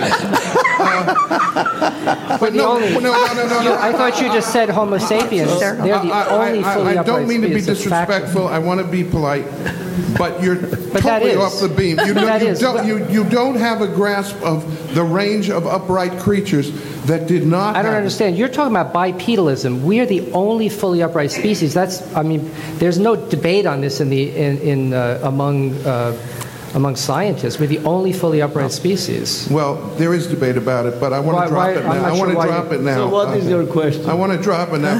you, you can read my book, and maybe my book is totally wrong too. Paul Darwin's Universe. Um, what I really want to bring up is this, because uh, I've been fortunate for the last three years to be the director of a, uh, a project on Alfred Russel Wallace uh, for the Templeton Foundation. Now, you may not know him. Some of you may know he was Darwin's junior partner. He was the man that came up with the idea of evolution by natural selection. Uh, to shorten the story, roughly the same time Darwin did, they published it together. They, uh, they share co-credit. Uh, but they had a very interesting difference of opinion. And that difference of opinion was that Wallace, who was a great naturalist, out in the field for many years, observed many animals, he drew what I call a white picket fence around human mentality, around human uh, consciousness, around human cognition. Uh, he thought that natural selection could not account for the kind of consciousness we're talking about. And Darwin said, what, what do you mean? Everything goes by gradual steps. There's no great leaps. And Wallace, and he said, You don't understand natural selection. Wallace said, I'm the inventor of it along with you. I understand natural selection. And what natural selection says is that a trait has to have a utility to an organism in order to be selected. Now, if you have an ape, said Wallace, wandering around picking berries and eating lizards, and like a gorilla, perfectly well surviving and having a social group and having all kinds of behavior, why would he need to compose symphonies? Why would he need to have mathematics? Why would he indeed even need to have uh, the sophistication of language beyond a very, very basic uh, thing? And, and uh, uh, he said, "Y- you can't, uh, you, an animal cannot de- develop something in advance of its needs. And uh, Darwin wrote him a famous letter in 1867, said, I hope you have not murdered too completely your own and my child, meaning natural selection. And Wallace wrote many books on this uh, later, The Place of Man in Nature, The World of Life, and so on, in which he continued this theme. And you're talking about the special sauce? Wallace thought there was special sauce. Wallace thought there was an infusion of spirit from an unseen universe of spirit, a cosmic intelligence. He never used the word God. He did not like organized religion. But he thought there was some kind of intelligence in nature guiding evolution and responsible for infusing and injecting in humans this, what some call emergent quality, uh, that was more than the sum of its parts. This is not a question, and I don't want to hog the floor. I've said my piece. Thank you.